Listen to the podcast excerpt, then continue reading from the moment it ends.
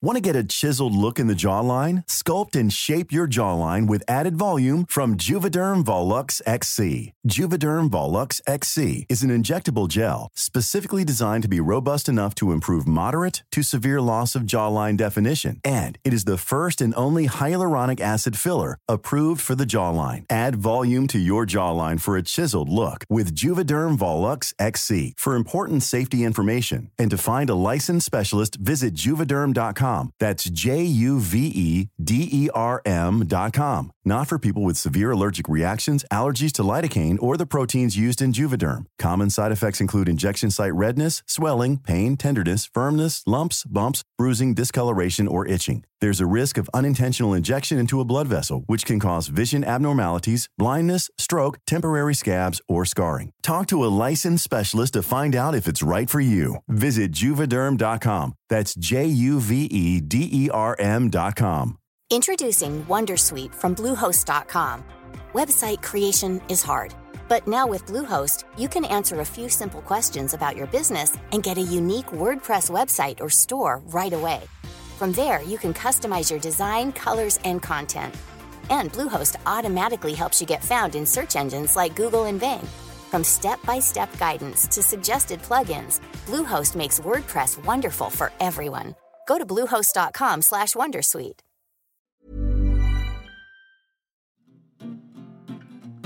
You're listening to the QuickBook Reviews podcast. Brighten your day with a book. Hello, my fellow bookworms. This is Philippa from QuickBook Reviews, author interviews and book reviews. Well, today's a Friday, so it must mean we've got a short episode, and indeed we have. We've got two authors with five questions in five minutes. And on the episode today, we have Alice Feeney to talk to us about Good Bad Girl, and we have Vaseem Khan to talk to us about Death of a Lesser God. So let's get straight into it with Alice Feeney to answer five questions about Good Bad girl. Well, it is my huge pleasure to welcome back to the podcast Alice Feeney to talk to us about her latest book, Good Bad Girl, and to answer five questions in five minutes. No pressure, Alice. Are you ready? I am so ready. Excellent. Your first question Can you summarise this book for us in less than a minute? Yes, I can. This is a story about four women, three suspects, two murders, and one victim. It takes place on Mother's Day but I wrote it for daughters. Oh my goodness, that's a great summary. My summary would be just read it, just get this book and read it and devour it. But anyway, that your summary was far be- far better than mine. Your second question: Who needs to read this book? Who would it appeal to? I hope that this book will appeal to all of my readers who might have enjoyed my previous books. But also, this is a book written about four women for women. I think it's a story about mothers and daughters, which will resonate hopefully with all readers, but particularly with anyone who's ever had a mother or has ever been a daughter, which is which is quite a lot of my readers, I hope. And I hope they might take from it that they're not alone and that all of the emotions that we experience in those complicated mother daughter relationships are perfectly normal and we can choose not to let history repeat itself if we decide to. Very good. Excellent. Your third question What do you want us to feel as we're reading Good Bad Girl? I want readers to feel as though the journey they are on is very similar to everyone else's. The feelings they have that they might feel guilty about. There's a lot of guilt involved in being a woman, whether it's to do with being a mother, whether it's to do with being a daughter, whether it's to do with feeling as though you're not doing your work as well as you could be doing, or you're simply not able to juggle all the things that life expects you to juggle. I, I really want readers to understand that how they feel it is okay and that there is a light at the end of the tunnel and that there are other people out there who are feeling this exactly the same way as they are and there's always hope. Mm, absolutely brilliant. Now, your fourth question Can you tell us your favourite major character, but also a favourite minor character from the book? My favourite major character would have to be Edith. So Edith is living in a care home and she really wishes that she wasn't. She's not happy to be there at all and she wants everyone to know about that. And my favourite minor character would have to be her dog, who is called Dickens. I adore Dickens. Dickens has so many thoughts of his own. Unfortunately, he wasn't able to say them out loud, but I think he's a really fun character in the book too. Dickens is a very well behaved dog as well. I don't know if your dog was an inspiration for it, but my dog certainly wouldn't have behaved as, as, as well as Dickens. Dickens is just a bit old and a bit wise, and he's seen it all before, and he knows what's what. And if he could explain to the humans how they could live their lives better, he, he would, and they should all listen. well, your final question is about what drink was powering the writing of Good Bad Girl. When I talked to you last time, we were talking about biscuits, and your biscuit of choice was a was a Kit Kat, which is fabulous. So, what drink was powering the writing? Gosh, so many drinks powered the writing of this book. Not tea, because I don't drink tea and I don't drink coffee. I don't drink hot drinks. I'm very peculiar like that. Oh. I do quite like fizzy water, which isn't a very exciting answer, but it is the truth. Fizzy water. I'm quite fond of, yeah, a bit of a bit of fizz with my Kit Kat. Always goes down well to zoop it up sometimes do you add a slice of lime or lemon or is that just complete i actually do i actually do go. i actually squeeze a bit of lemon in first and then i have ice and then i have my fizzy water and then i put i put, sometimes put a straw in there when i'm feeling a little bit wild go crazy at my writing desk, my fizzy water and my Kit Kats, and it powers me on through. so if we see you at the supermarket and you're buying bulk loads of Kit Kats, lemons, oh yeah, straws, trolley loads, trolley loads of it. Yeah, nothing else. That's all. That's all I can. Say. The writing is happening. oh, it's just wonderful to talk to you and to hear more about Good Bad Girl. Alice Feeney, thank you so much. Thank you so much for having me. It was a pure joy. Thank you. Splendid. And now let's go to Vaseem Khan about his latest book, Death of a Lesser God. Well, it is my huge pleasure to welcome back to the podcast Vaseem Khan to talk to us about the brilliant book, Death of a Lesser God. Vaseem, you have five questions in five minutes. Are you ready? In the words of Tom Cruise in Top Gun, I was born ready. That's, that's very good. Okay, well, let's see. Uh, question number one Can you summarize your book for us in less than a minute? The Death of a Lesser God is set in 1950s India. Uh, James Whitby, an Englishman born and raised in India, has been convicted of murdering an Indian lawyer. He claims he's innocent, that he's been blamed for the ills of the Raj. And my protagonists, Persis, India's first female police detective, and Archie Blackfinch, an English forensic scientist working in India, uh, have 11 days to figure out whether he's guilty or innocent before he's hanged.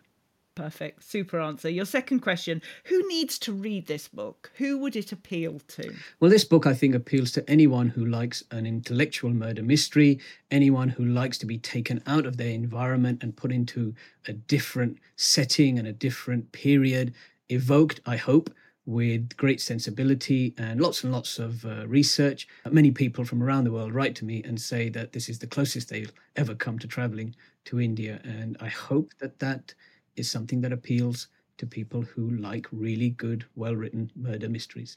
And a book is a lot cheaper than a plane ticket. Well, it depends if you're buying the hardback or not these days.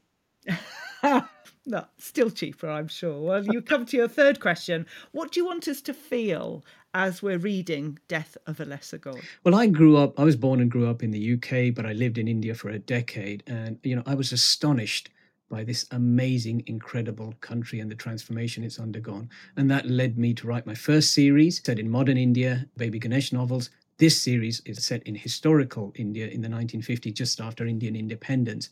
And what I would like people to feel is that they're being given access to in incredible history, the 300 years of a relationship between Britain and India. Not always good for India, we know that, but also what happened next after India became independent. And I put in lots and lots of nuggets of historical research to try and illuminate these novels as we work through the murder mysteries. Fantastic. Your fourth question Can you give us your favourite major and your favourite minor character in this particular book?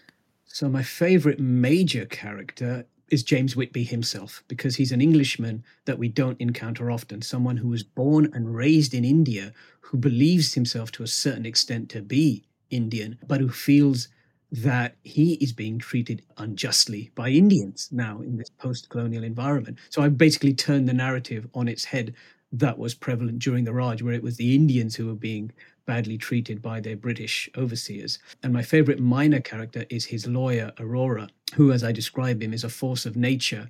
Uh, and Aurora has basically tried his best to get Whitby off, but so far to no avail.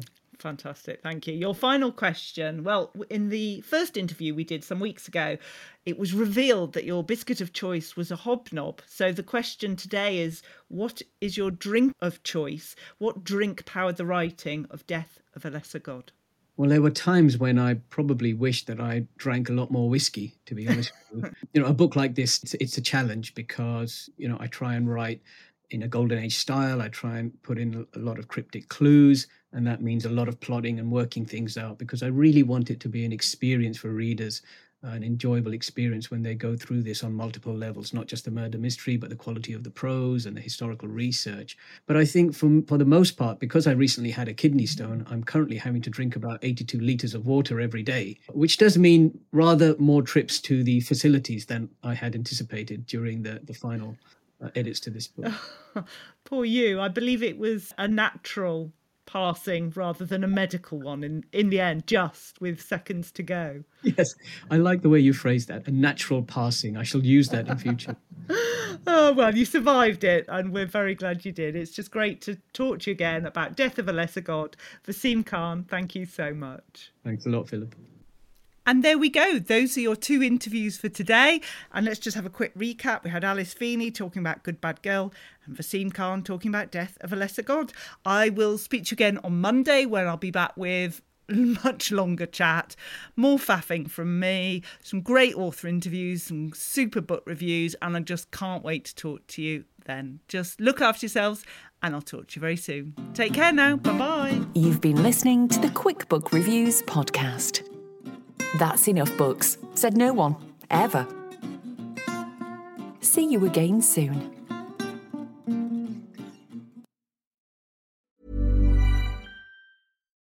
Botox Cosmetic, onabotulinumtoxinA, FDA approved for over 20 years. So, talk to your specialist to see if Botox Cosmetic is right for you. For full prescribing information, including boxed warning, visit BotoxCosmetic.com or call 877-351-0300. Remember to ask for Botox Cosmetic by name. To see for yourself and learn more, visit BotoxCosmetic.com. That's BotoxCosmetic.com. Spring, is that you? Warmer temps mean new Allbirds styles. Meet the Superlight Collection, the lightest ever shoes from Allbirds, now in fresh colors. These must have travel shoes have a lighter than air feel and barely there fit that made them the most packable shoes ever. That means more comfort and less baggage. Try the Superlight Tree Runner with a cushy foam midsole and breathable eucalyptus fiber upper. Plus, they're comfy right out of the box. So, what can you do in a Superlight shoe? What can't you do is the better question. And because they're super packable, the real question is where are you taking them? Experience how Allbirds redefines comfort. Visit Allbirds.com and use code SUPER24 for a free pair of socks with a purchase of $48 or more. That's A L L B I R D S.com code SUPER24.